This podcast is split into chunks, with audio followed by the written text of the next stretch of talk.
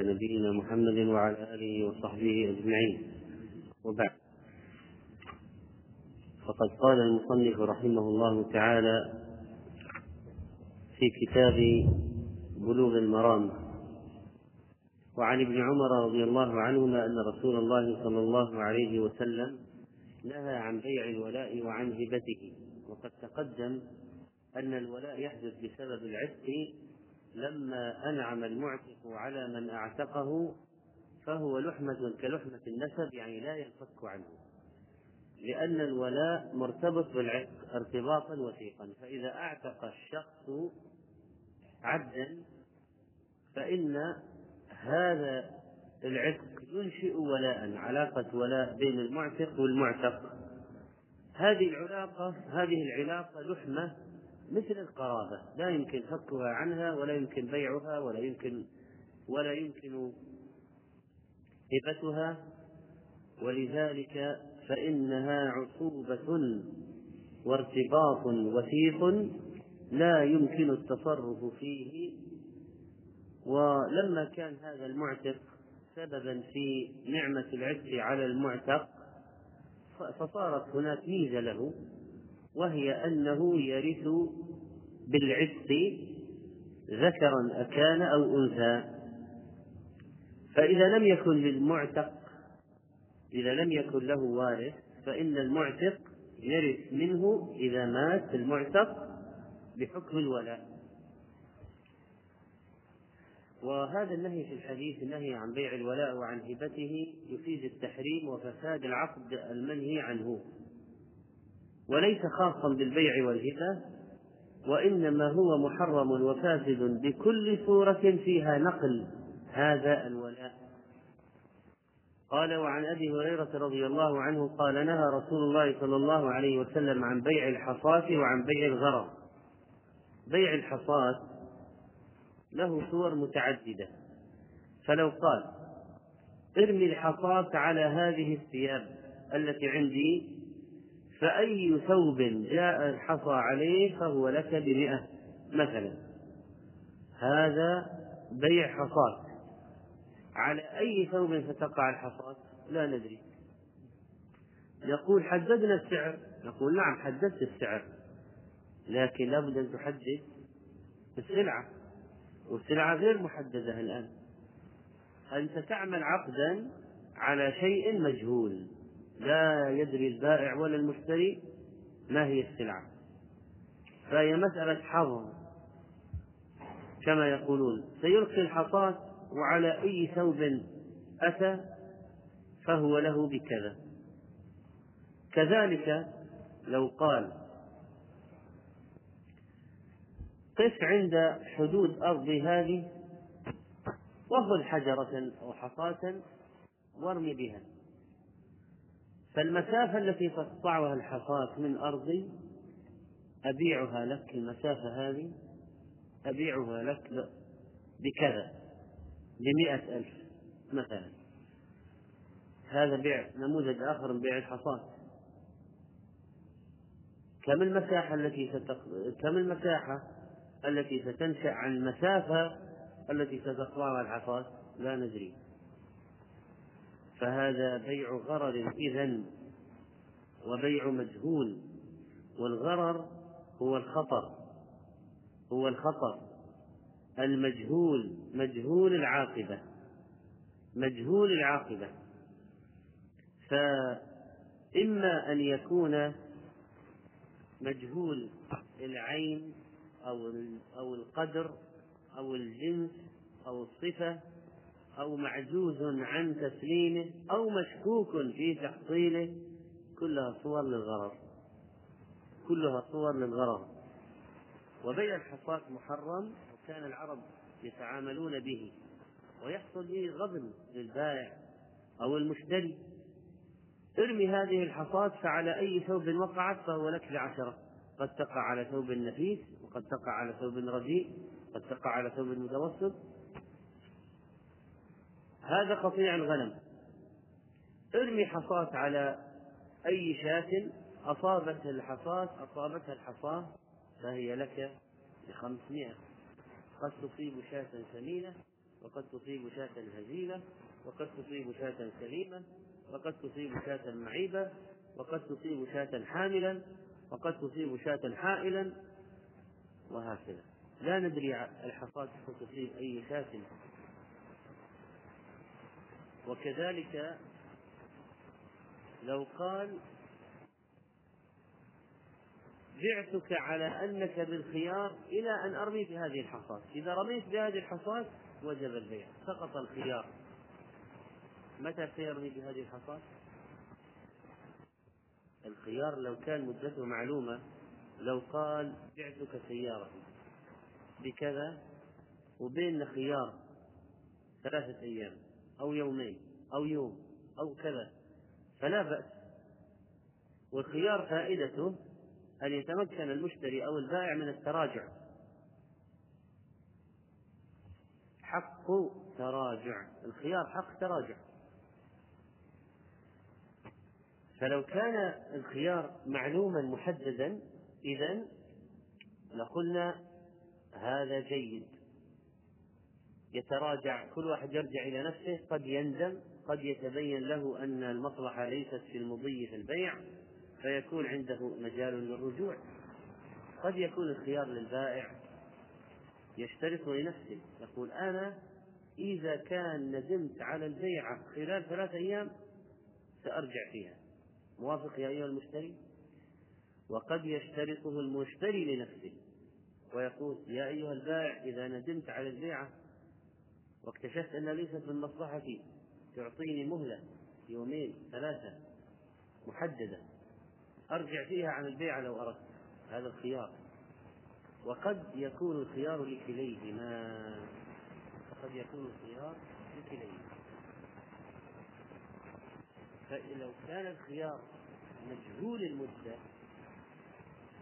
معناها أن البيع هذا معلق بمدة مجهولة، لا ندري هذا سيمضي أو سيرجع فيه صاحبه، فلذلك لا بد من تحديد الخيار. إذا صار الخيار مفتوح بدون تحديد صار بها غرر.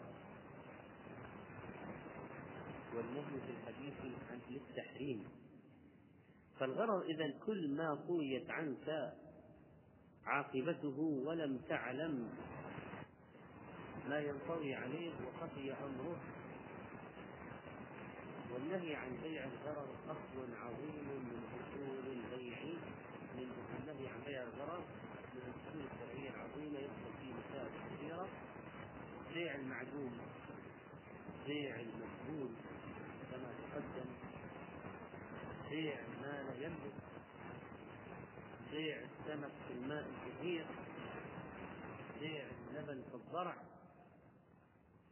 هو لو كان عنده حوض سمك قال بعتك هذه السمكة ممكن يخرجها له، لكن بيع سمك في بحر كيف قد تهرب السمكة ولا يخرجها. بيع الحمل في البطن، يبيع الحمل في بطن فيكون ذكرا ويكون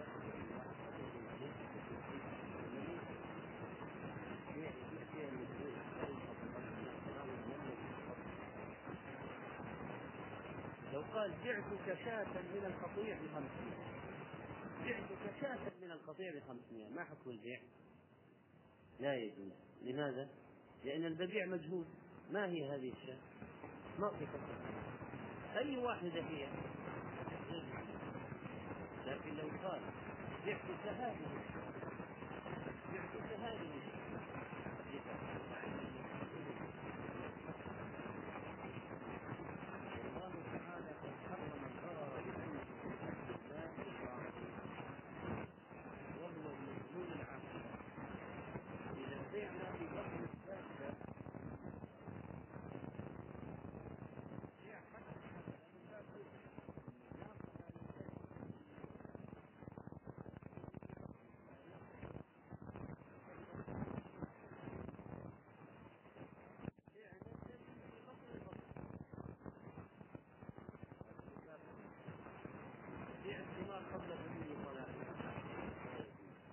قد تسلم وقد تصيبها آفة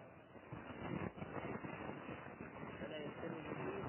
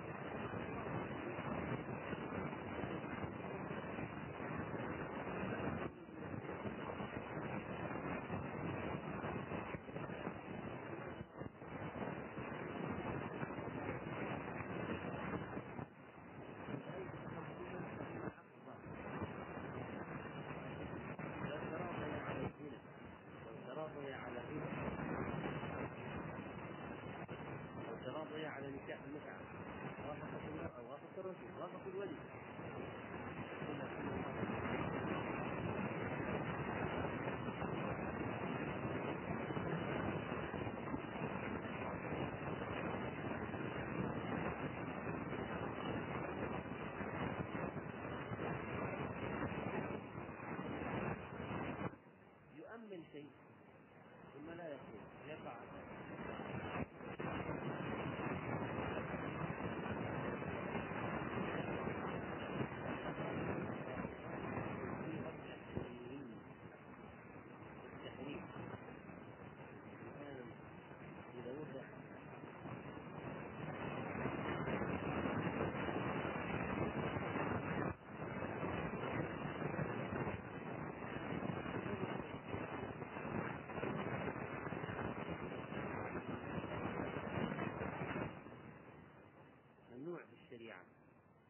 إلا في حالة المسابقة بما يعين على الجهاد ويشجع عليه، لا تبقى إلا في نفس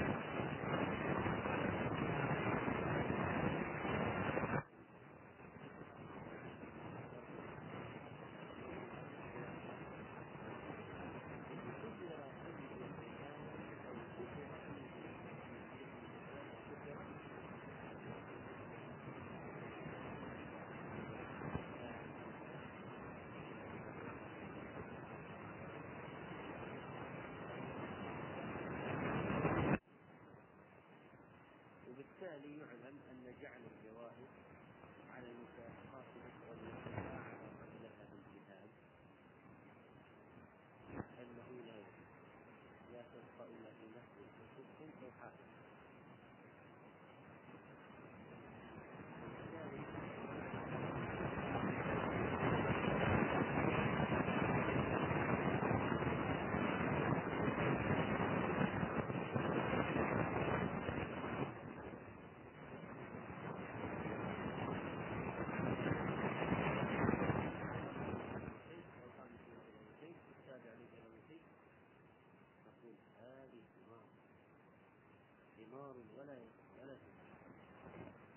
وكذلك تعلم بأنه لو قال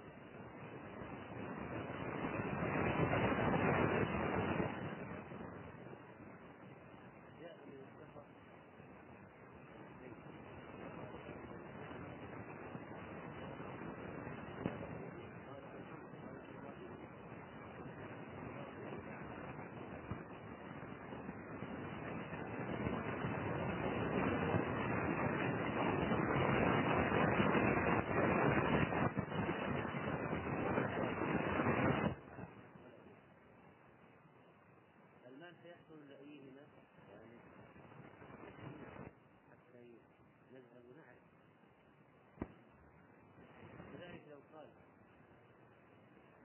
غدا سيكون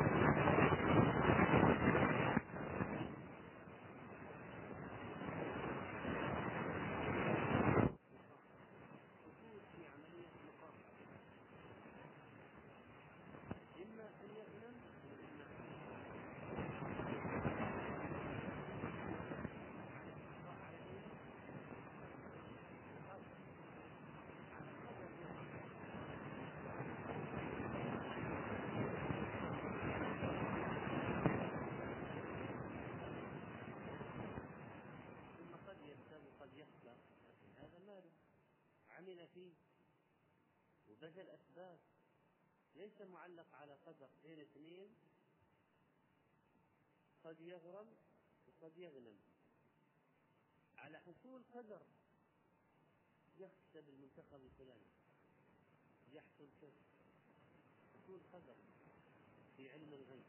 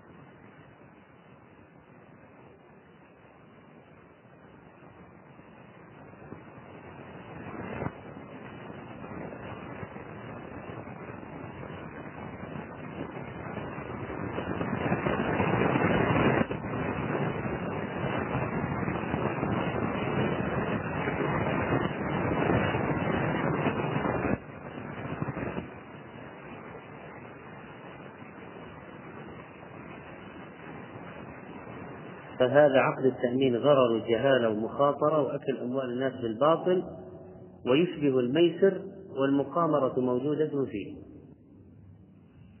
ولذلك أصدر مجلس هيئة كبار العلماء عام 1397 قرارا بأن عقد التأمين التجاري من عقود المعاوضات المالية المشتملة على الغرر الفاحش، وقد نهى النبي صلى الله عليه وسلم عن بيع الغرر، وهو ضرب من ضروب المقامرة قد يغنم وقد يخسر ويغرم، فهو من الرهان المحرم. وهذا التأمين التجاري بالقسط الثابت الذي تتعامل به شركات التأمين التجارية عقد فيه غرر كبير يفسد العقد، ولذلك فهو حرام شرعا ولا يجوز. أما التأمين التعاوني وليست القضية في الاسم، القضية في الحقيقة. قد تأتي شركة تأمين تقوم على القمار تسمي عقدها عقد تأمين تعاوني، فالعبرة ليست بالاسم، العبرة بالحقيقة. هل هو تأمين تعاوني حقيقة أو هو قمار وميسر محرم؟ التأمين التعاوني يقول مجموعة من الناس نريد أن نجتمع ونكون شركة، نكون هيئة، وقت واحد أو مجموعة تدير هذه الهيئة، يتبرع كل واحد منا بمبلغ شهريا أو سنويا، والهيئة هذه تأخذ المبالغ، الإدارة هذه تأخذ المبالغ وتستلمها وترجعها.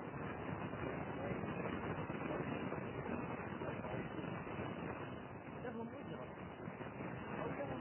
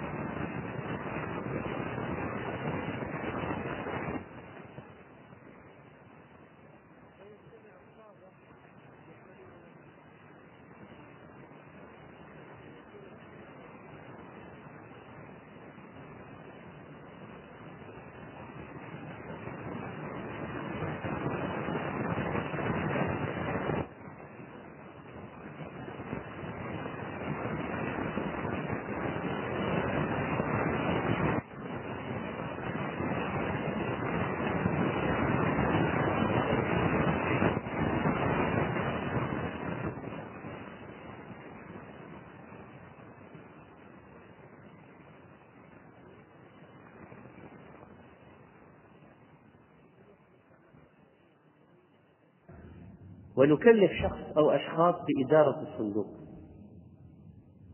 ونقول لو واحد فينا صار عليه حادث وتسبب في وفاة بالخطأ وصار عليه دية، يعطى من الصندوق الدية أو نصف الدية أو ثلاثة أرباع الدية حسب ما نتفق عليه. وهذه الإدارة أو الأشخاص الذين يديرون الصندوق نعطيهم راتب خلاص مقابل إدارته، وإذا كانوا سيستثمرونه لنا بدل ما يجلس هكذا في الصندوق يضعون نصف المبلغ للصرف للناس الذين أصابتهم المصيبة والجائحة ونصفه يستثمر.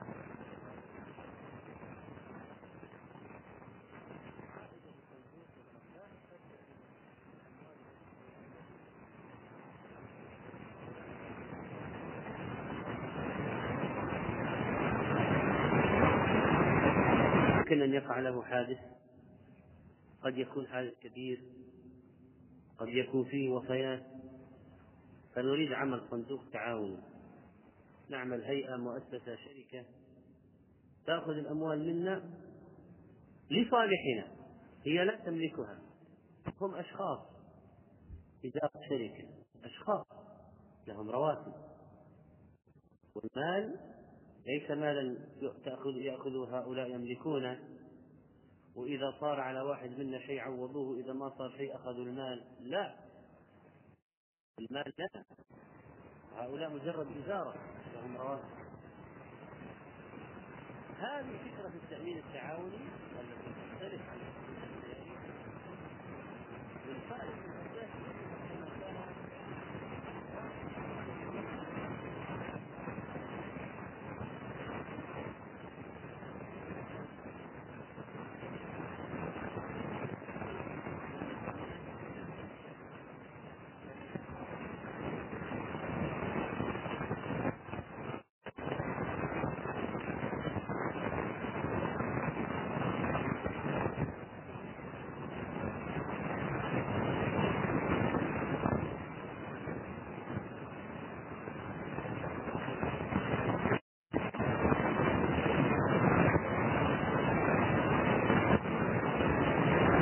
أفراد الشركة وموظفوها لهم رواتب مقابل الإدارة، وبهذا تعلم الفرق بين التأمين التعاوني والتأمين التجاري، وأنه لو لبس الأمر فإن العبرة بالحقيقة وليس بالإثم.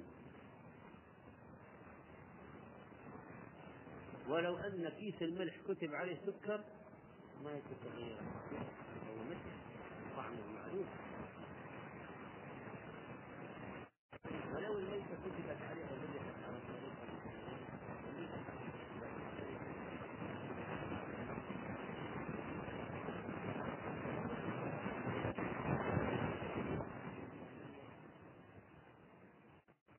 عوائد ودائع الإسلام.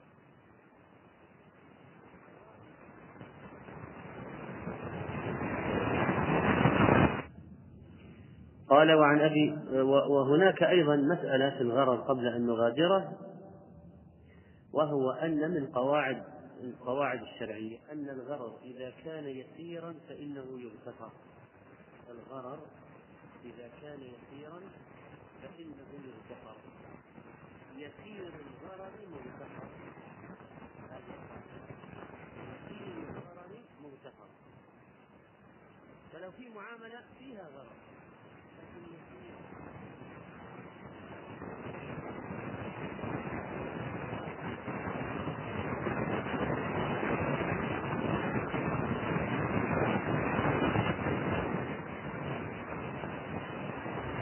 أنه من التيسير على العباد. مثال: أنت تشتري دارا،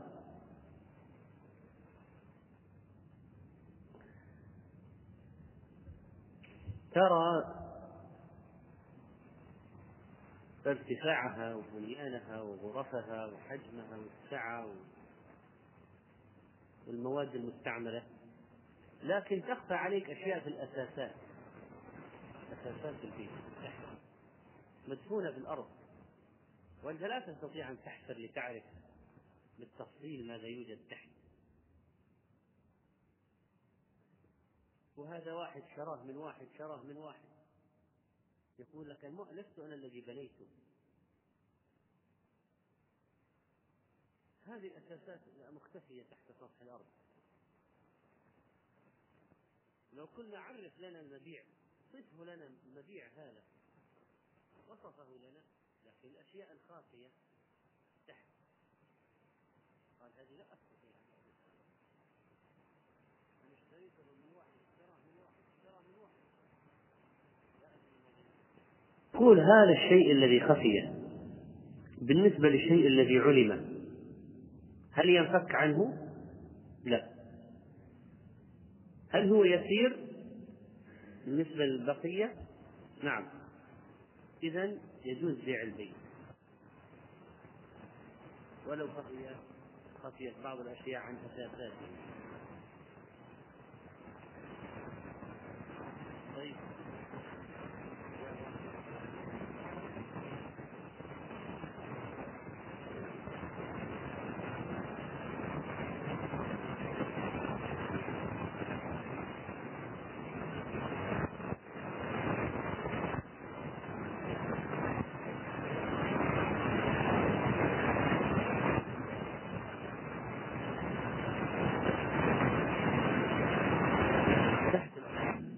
هل يجوز شراؤه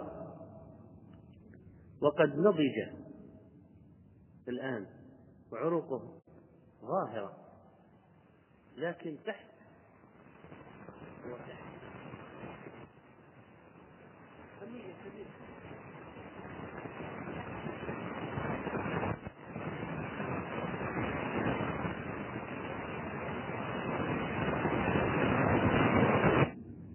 تجب معاينته قبل الشراء، لألزمنا المزارعين بقلعه قبل بيعه.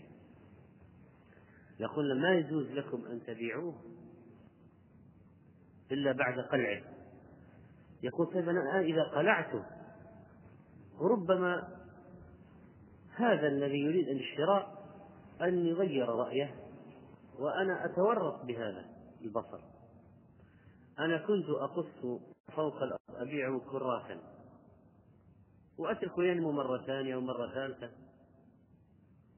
الآن إذا قلع ما عاد استفيد من بيع كراسي، ما عاد، قد أتورط بهذا البصر الذي قلع. فبعض العلماء يجيزون بيع ما هو مغيب كالبصل والفجل قبل قلعه على أساس أنه في الغالب معلوم. قد تكون واحدة أصغر من واحدة، واحدة أكبر من واحدة، لكن في الجملة هذه المساحة في الجملة مقدر ما فيها من البصل.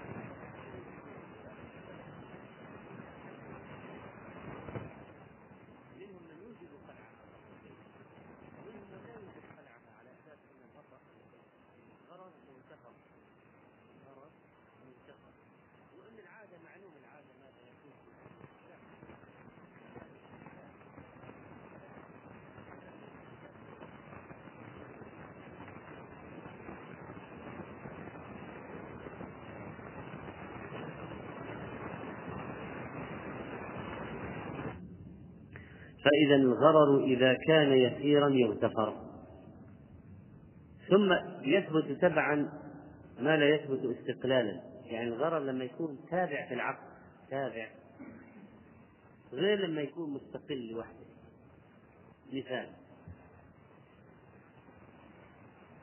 لو قالوا مبيعك السيارة والجهاز وعليه ضمان سنة،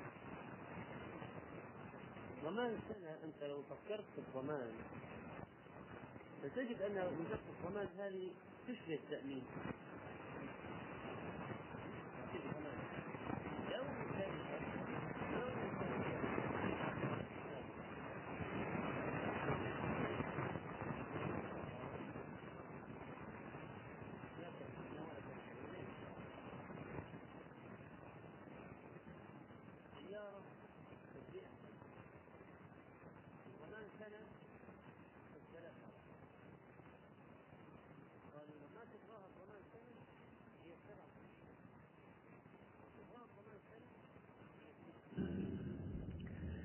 الآن ضمان السنة هذا موجود مع العقد، العقد أصلا شراء سيارة معلومة، مواصفاتها معلومة، وضمان السنة ملحق بالعقد.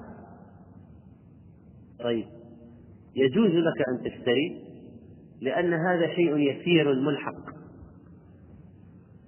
لكن لو ذهبت إليهم بعد ما اشتريت السيارة وقلت لهم يا جماعة أنا أريد ضمانا، قالوا لك أنت اشتريت السيارة انتهينا، قلت أنا أريد ضمان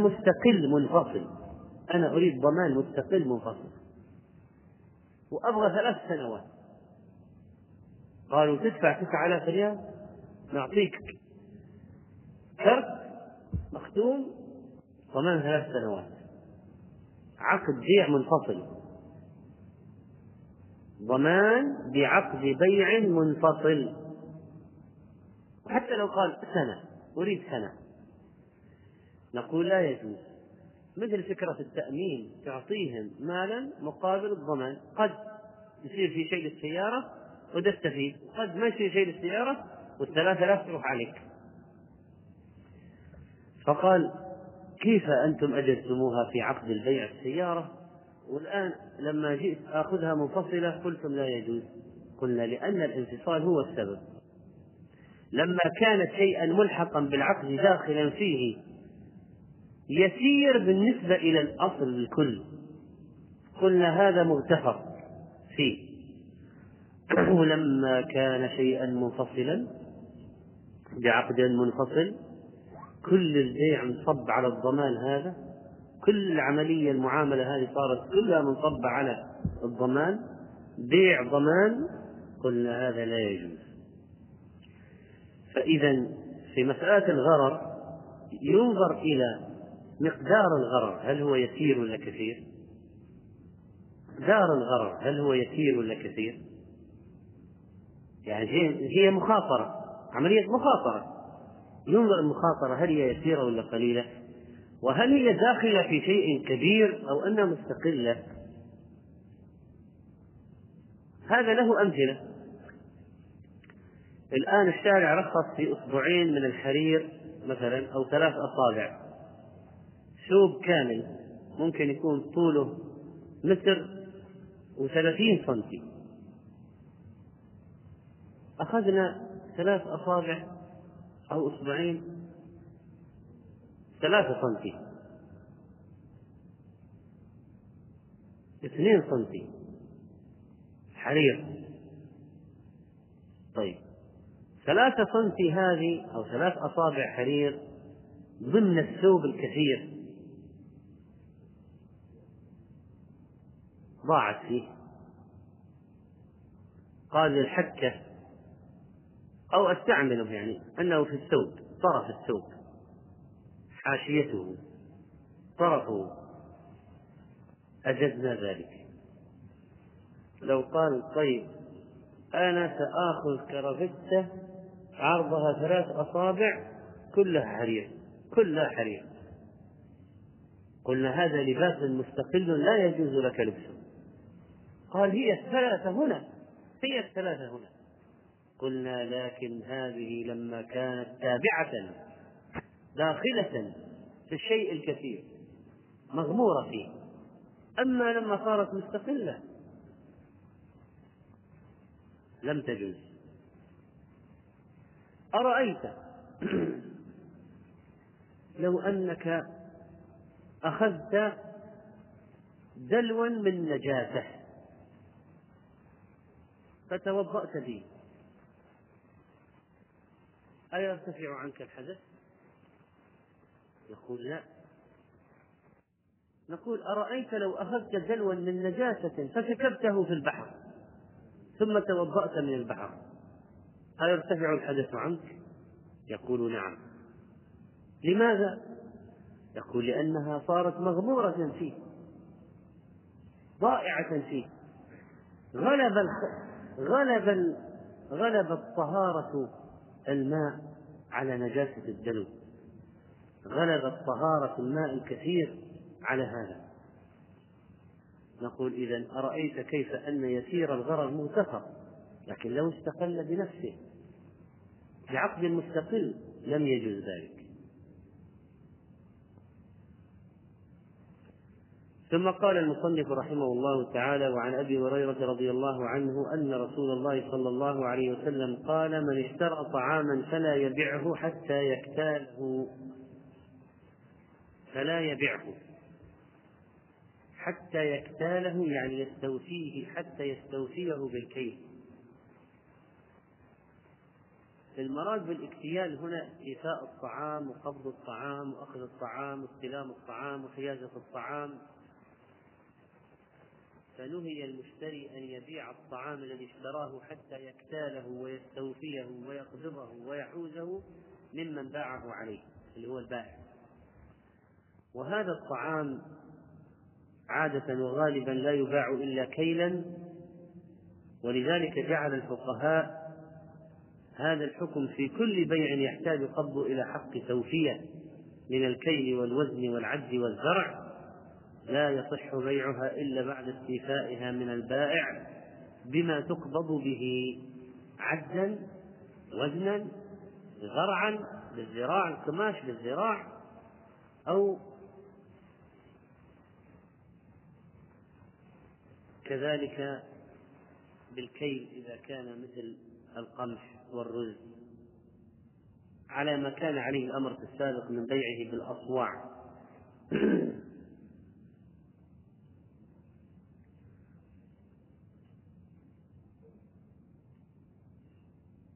لماذا لا يجوز للمشتري أن يبيع الطعام قبل قبضه؟ لأنه يعجز عن تسليمه. لو قيل له سلمه الآن قال ليس عندي. وكذلك من الأسباب أن زيدا لو باع عمرا سلعة ب100 وبقيت السلعة عند زيد لم يستلمها عمرو، فذهب عمرو باتصال رفع السماعة ودبر لها بيعة ب200،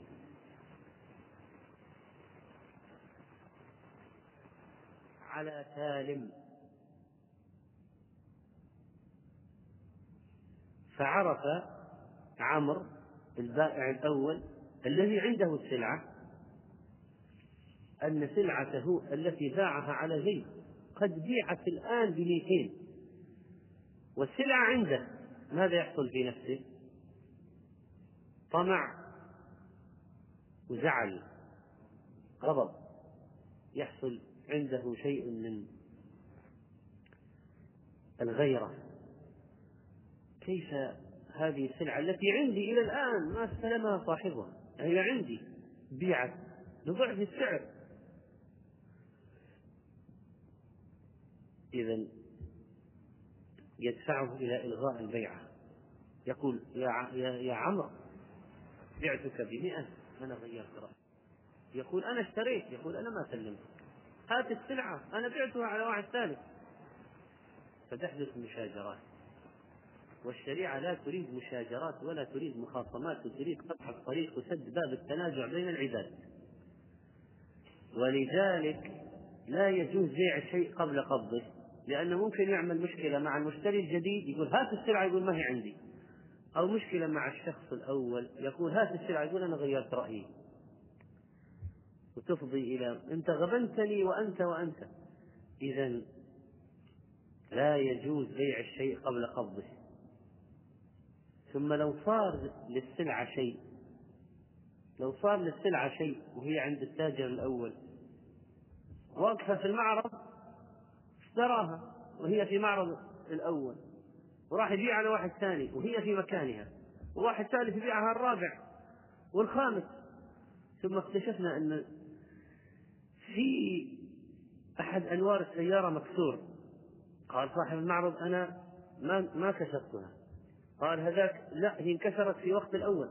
قال هذا لا هي انكسرت في وقت الثاني. قال لا آخر واحد هي انكسرت في وقت الذي قبلي.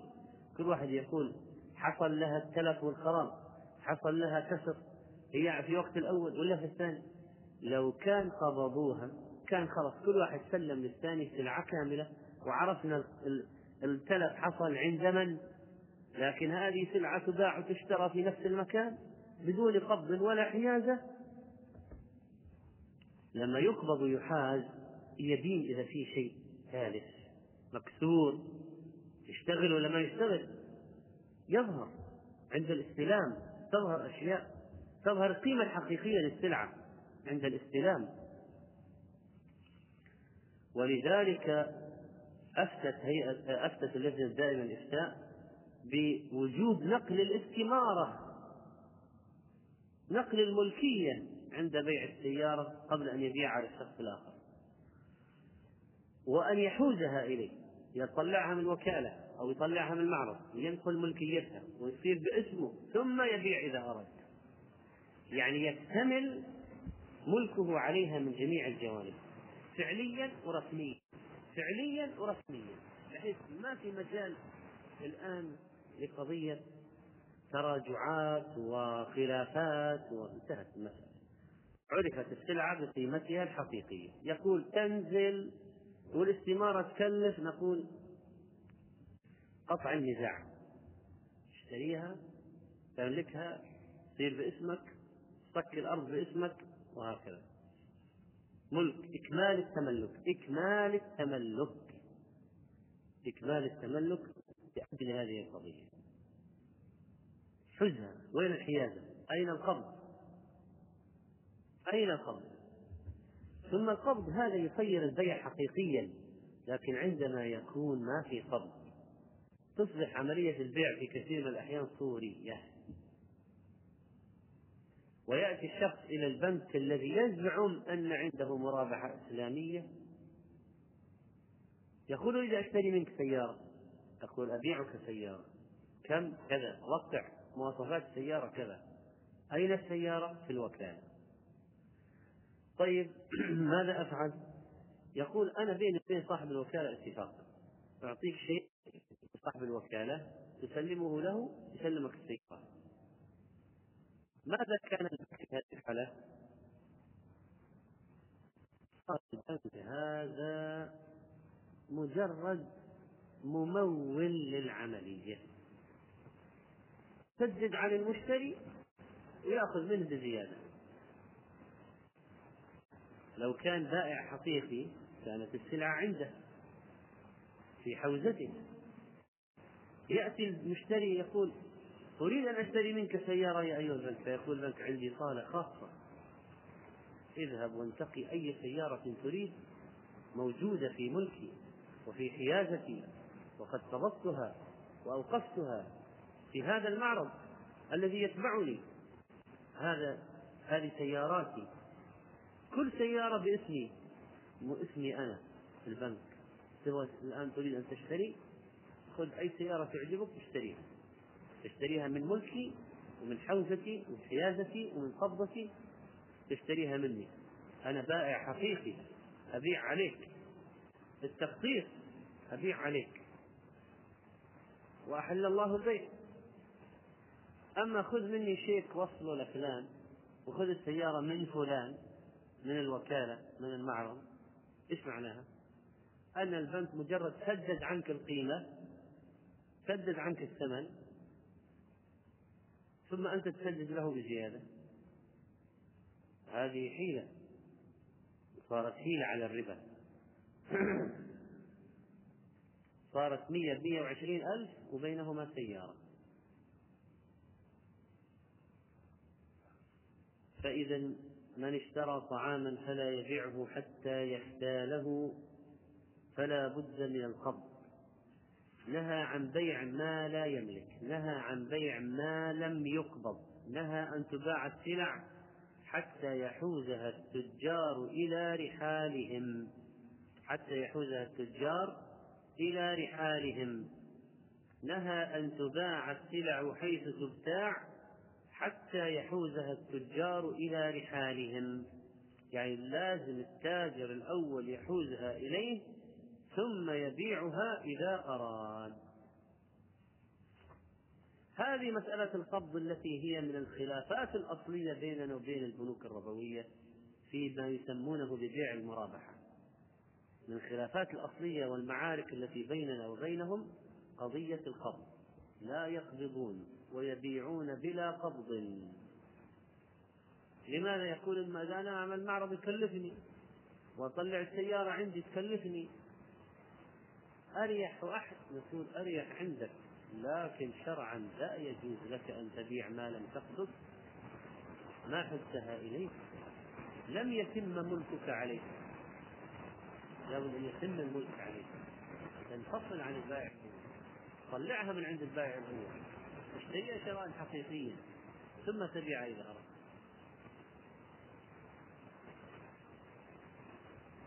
لعلنا نكتفي بهذا القدر اليوم،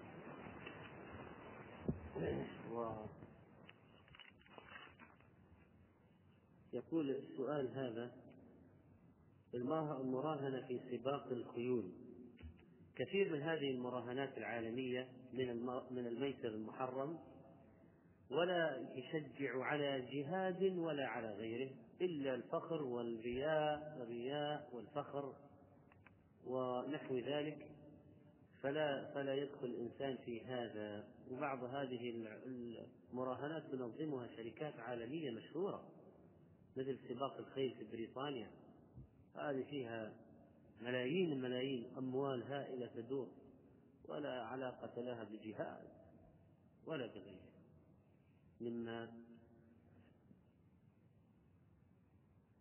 ينتفع به شرعا.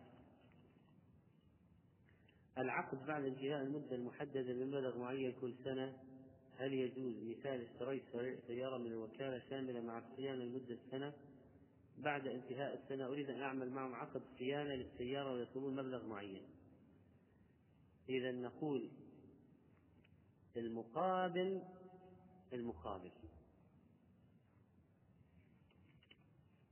يدفع المال مقابل أي شيء. أنت الآن وسني عقد صيانة مع شركة السيارة أو الوكالة، مقابل ماذا؟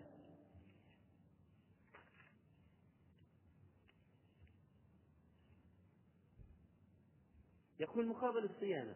نقول عرف الصيانة. يقول الصيانة أنهم يفحصون المحرك ويغيرون الزيوت المعينة كل كذا بالتفصيل. نقول إذا لا بأس، لأنك تدفع مال مقابل شيء معين، تدفع مالا معينا مقابل فحص، تغيير زيوت، تغيير فلاتر، تغيير كذا، معروف إيش الزيت الذي يغيرونه وإيش الفلتر الذي يغيرونه وما هو الفحص الذي يجرونه. إذا هذا جائز، عمل معين معلوم، العمل توصيف العمل الذي تقوم به الوكالة معلوم، المبلغ معلوم. فإن قال أنا أقصد بهذا العقد أن الوكالة تصلح الأشياء إذا خربت، إذا تعطلت وخربت تصلح الخراب مقابل المال الذي تدفعه. نقول هذا غرر، لأن الخراب قد يحصل وقد لا يحصل، والخراب قد يكون كثيرا وقد يكون قليلا،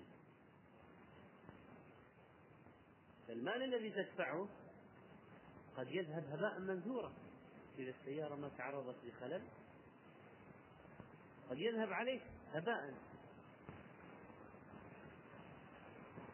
وقد يكون الخلل كبير أكبر من المبلغ الذي دفعته فتخسر الشركة الوكالة، وقد يكون الخلل يسير أقل من المبلغ الذي دفعته فتخسر الشركة. إذا هنا في الغرر فلا يجوز. هذه فكرة التأمين، هذه فكرة التأمين. طيب ما هو الحل؟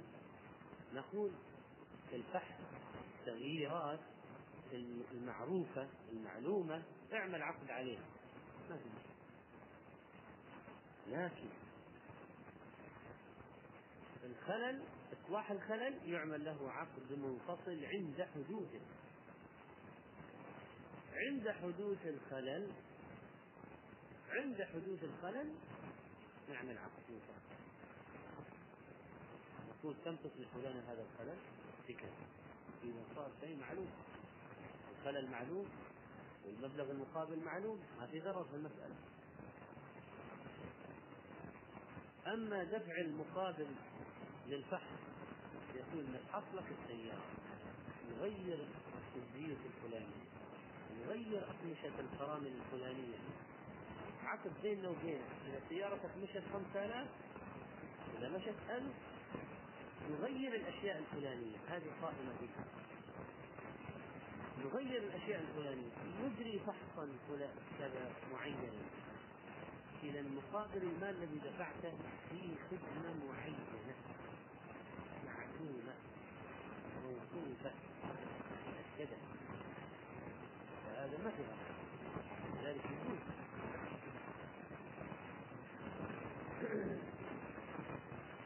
الساعات أو الأقلام المقبولة والذهب هل هو مرجو يسير؟ هذا ما له علاقة بالضرر،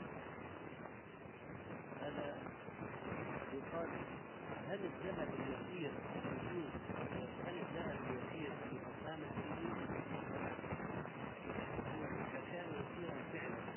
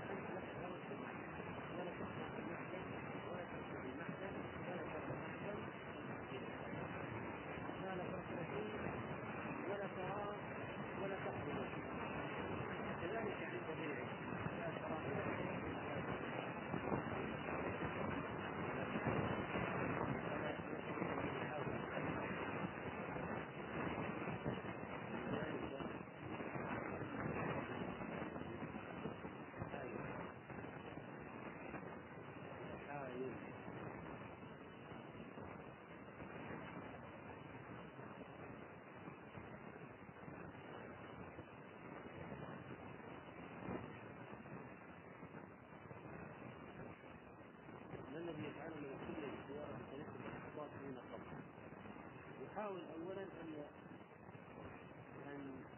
العقد وأن يرد السلعة ويأخذ الثمن. لما اكتشف أنه صار بطريقة غير شرعية يحاول تصحيح العقد، التصحيح يرد السلعة ويأخذ الثمن ثم يشتريها إذا أراد بعقد منفصل. فإن عجز عن هذا فليس إلا التوبة، ماذا يفعل؟ اشتراها والبنك رفض يرجعها، يحرقها يرميها ليس إلا السوء.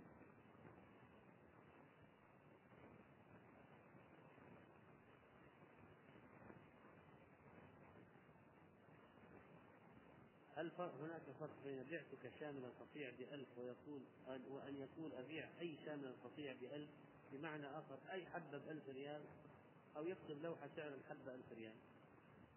إذا كانت متماثلة فلا فرق، إذا كانت كل الحبات هذه أو السلع كلها متماثلة، كلها متماثلة، يعني يقول أي حبة ب1000 أو هذه الحبة أبيع الحبة ب1000. طيب نقول إذا كانت متماثلة ما في غرض، خذ حبة وخذ 1000، خذ لك أي حبة يعجبك وهات 1000، كلها متماثلة. لكن عند العقد لابد أن ينعقد على شيء معين، ما هو على حبة مجهولة، على شيء معين. لكن الفرق هنا أنها كلها مثل بعض، بمعنى لو أخذ أي حبة ينعقد عليها العقد، ما في ضرر، ينعقد عليها.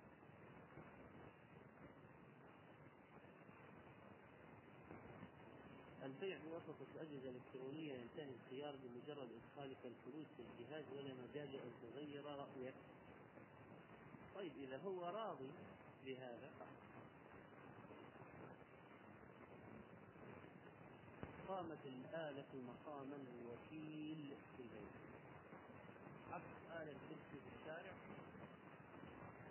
قال حط ريال فجلبك، ترى إذا حطيت الريال ووسط الزر نزلت العلبة، ما في تراجع، رضي بذلك،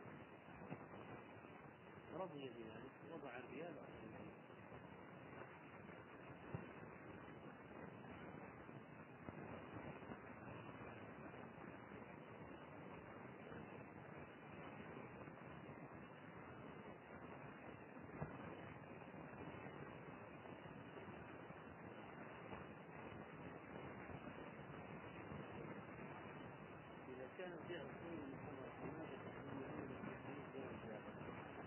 يعني مرة علينا قدمت جالة الدرس الماضي فيها جواز البيع السوري إذا لم يكن فيه المضرة. هذا ليس هذا بيع سوري مستحيل على الربا، هو بيع سوري مستحيل. حديث